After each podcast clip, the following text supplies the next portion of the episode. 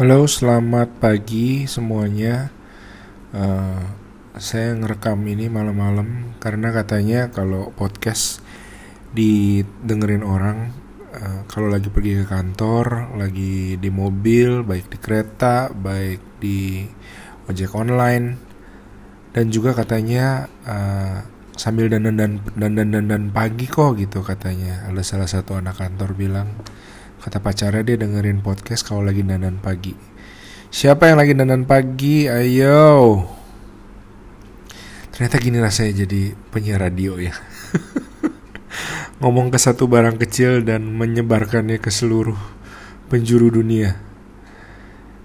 Terima kasih atas tanggapan yang positif dari kemarin launching podcast pertama. Seperti saya bilang, saya rencananya mau harian, doakan. Kayaknya kemarin ada kepanjangan, rencananya mungkin hanya 5-10 menit. Dan semoga bisa dapat sesuatu setiap harinya. Saya buka dengan joke dulu deh, tadi mau disimpan bakal belakang ya. Jadi waktu istriku dengar bahwa saya akan rekam setiap hari, dia nanya, "Itu kamu rencana mau ngerekam setiap hari?" "Iya," aku bilang. Terus dalam hati pikir, wah, dia udah mau marah-marah kayak, "Waktu buat aku habis dong, gini." Terus tiba-tiba dia bilang, "Emang ada yang lu omongin ya?" "Kamu seperti baru mengenalku 2 bulan terakhir aja, sayangku." Ya memang kalau ketemu momentumnya ya, mulutku ini gak bisa berhenti. Mungkin salah satu alasan juga pengen bikin daily again karena disiplin. Dan semoga menjadi motivasi buat yang mendengar, asupan yang baik buat harinya. Dan kata orang, kalau orang banyak memberi, dia lebih banyak menerima. Begitu katanya. Semakin banyak lu memberikan hidup lu, baik lewat apapun itu, selalu segar air baru yang dituangkan kepada kamu. Begitu katanya. Jadi saya mau coba nih, bener gak? Makin banyak saya memberi, either saya memang harus belajar supaya ngistri baru terus, atau memang dalam perjalanan sehari-hari akan banyak ketemu orang-orang yang bisa memberikan saya asupan juga. Oke, kayaknya ngomong behavior change nih menjadi topik yang oke untuk awal seri podcast kita. Seperti kita bilang kemarin, ada si penunggang, ada si gajah, dan ada jalannya. Dan kita berjuang seumur hidup kita supaya si gajah ini bisa menuruti apa yang si penunggang mau berjalan. Tadi pulang meeting ada ngeliat gajah ngamuk. Jadi ada mobil kayaknya kena potong apa ya. Dan bener-bener ngeri sih ngeliat klakson-klakson. Dan kayaknya dia mau tubrukin mobilnya ke salah satu. Nggak kelihatan jelas apakah motor, apakah mobil lain ya. Cuman itu gambar yang sempurna buat kasih lihat ketika si gajah udah ngamuk. A little that can stop him. So mudah-mudahan, mungkin kapan-kapan kita ngomong tentang road rage ya. Katanya podcast gini bisa kirim ini ya, bisa kirim memo dan bisa kirim pertanyaan. Nanti kapan-kapan kita ngomongin soal berantem di jalanan. Kita mungkin kali ini kita akan ngomong fokus ke rider. Kemarin nggak terlalu banyak ngebahas secara detail. Kayaknya aku pun kalau mau akurat secara buku harusnya baca ulang, tapi ini yang aku ingat ya. Kan katanya kalau kita baca buku ada hal-hal yang kita ingat. Buku segitu tebal yang diingat cuman sepotong. Salah satu yang saya ingat ya, dia bilang rider itu kelemahannya dia selain segala kebaikannya, dia itu suka nggak jelas, dia nggak tahu dia mau kemana, dan pada akhirnya dia hanya melihat jalan yang muter-muter aja, nggak jelas, dan akhirnya juga menimbulkan kefrustasian baik bakal si rider dan tentunya buat keseluruhan si orang yang punya yang menjadi pikiran si penunggang dan si gajah ini. Jadi untuk teman-teman yang mau merubah behavior untuk si rider, nomor satu, permudah pekerjaan dia dengan memperjelas segala sesuatu. You need to have clarity on what's your behavior change. Jadi jelas, seperti orang yang lagi menunggang si gajah, dia bisa lihat dengan jelas titik kemana dia mau pergi, ke arah pohon kelapa itu atau ke arah lembah itu.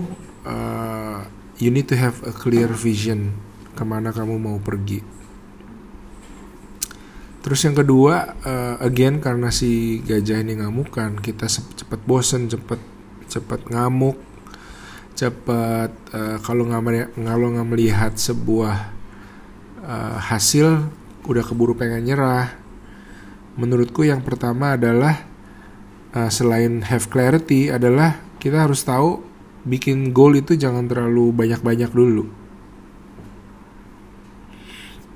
Bikin goal, bikin yang pendek-pendek dulu. Yang penting you have a positive feeling ketika kamu bisa menyentuh goal kamu. Jadi sebelum si gajah keburu ngamuk, kita udah sampai ke tujuan kita. Paling nggak sedikit demi sedikit. Mungkin membandingkan melihat sebuah gunung jauh di sana, ketika kita lagi berjalan dan keburu ngamuk si gajah, udah merasa perjalanannya nggak worth it atau aku nggak akan bakal mungkin bisa sampai ke sana. Tapi kalau kita lihat ada batu sepotong, kita maju ke sana, ada pohon kelapa sepotong, kita maju ke sana, ada batang pohon di depan lagi, kita maju ke sana. And if you do it persistently enough, kamu akan bisa sampai ke tujuan kamu. Dan punya goal pendek itu juga melakukan satu hal yang sangat penting yang namanya momentum.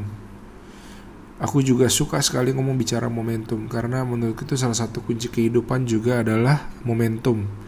Bagaimana diri kita yang hari ini adalah diri kita yang berbeda besok ketika kita bisa berhasil melakukan sesuatu, baik itu buruk ataupun jelek. Buruk, hari ini udah melepaskan diri untuk nambah nasi, besok nambah nasinya sedikit lebih mudah, gak merasa sebersalah hari ini atau seberat hari ini. Begitu juga hal yang positif, hari ini bisa jalan 200 meter di treadmill, besok kamu itu adalah orang yang berbeda dengan yang hari ini bisa berjalan di 200 meter di treadmill. Mungkin satu podcast sendiri ya tentang momentum. I really believe in momentum, dan kita harus paham bagaimana dia bekerja untuk membantu kita mencapai hal-hal yang kita inginkan. Nah, yang terakhir aku mau bilang bahwa segala sesuatu yang tidak diukur, dia tidak bisa dijadikan patokan. Ibaratnya kalau batu dan pohon tadi nggak kelihatan, ya dia nggak bisa jadi patokan. Mana mungkin, kan namanya aja batu dan pohon ya kelihatan. Tapi we do it a lot in our lives, kayak aku pengen kurusan gitu. Berat untuk si gajah dan untuk manusia itu berat untuk bilang aku bisa kurusan. Tapi aku berhenti makan nasi selama seminggu itu lebih jelas, walaupun kayaknya lebih berat ya, but it has clarity dan ada penghitungan di dalamnya. Mungkin yang aku maksud dengan measurement ini adalah mengenai ukuran ya, kayak ya kalau orang lagi diet ya timbangan. Kenapa aku ngotot dari dulu punya timbangan digital yang connect ke handphone? Ada salah satu kamu Google aja lah yang depannya X itu loh. Tadi dibilangin sama anak kantor, "What, jangan sebut brand, kamu kan kerjanya sama brand, nanti ada brand yang ngiri." Oke. Jadi mudah-mudahan sejak saat ini jangan sebut brand dulu ya. Tapi kalian I'll try to be objective lah. Si brand elektronik Cina itu dia punya timbangan. Nah timbangannya ini dulu sebelumnya saya punya Withings. Withings ini sekarang udah nggak ada, dibeli nama Nokia. Dan timbangannya ini enak karena setiap kali saya hop on, dia langsung kirim datanya ke handphone melalui wifi. Nggak terlalu mahal kok, maksudnya ya for me untuk orang yang berusaha kurus berpuluh tahun ya 300-400 ribu menurut saya nggak mahal. Dan punya angka yang bisa kita lihat itu menjadi sebuah patokan dari rider.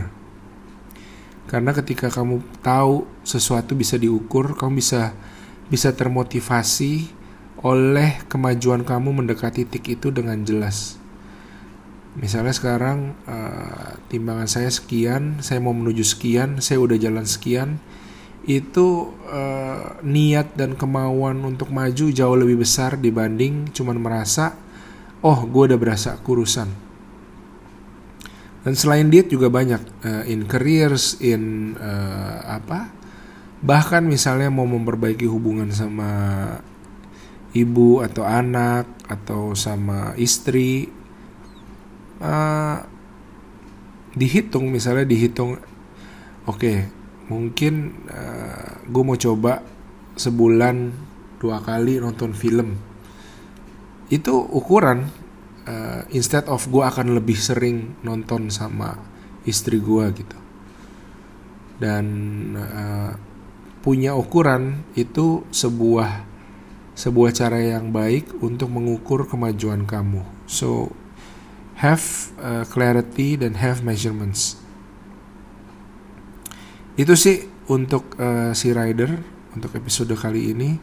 So kalau kamu mau pergi ke suatu tempat, if you want to change something, kalau cuman bilang saya kepengen ini, saya kepengen lebih rajin, saya kepengen lebih hemat, saya kepengen lebih makan sedikit, but you don't have clarity dan nembak terlalu jauh, kayaknya susah menangnya. So have that clarity dan bikin dia jaraknya pendek-pendek supaya kau bisa membangun momentum kamu. Dan terakhir selalu punya ukuran, selalu punya cara mengukur sehingga kamu tahu kemajuan kamu udah berapa banyak. Itu aja. I hope you enjoy that. Thank you for listening.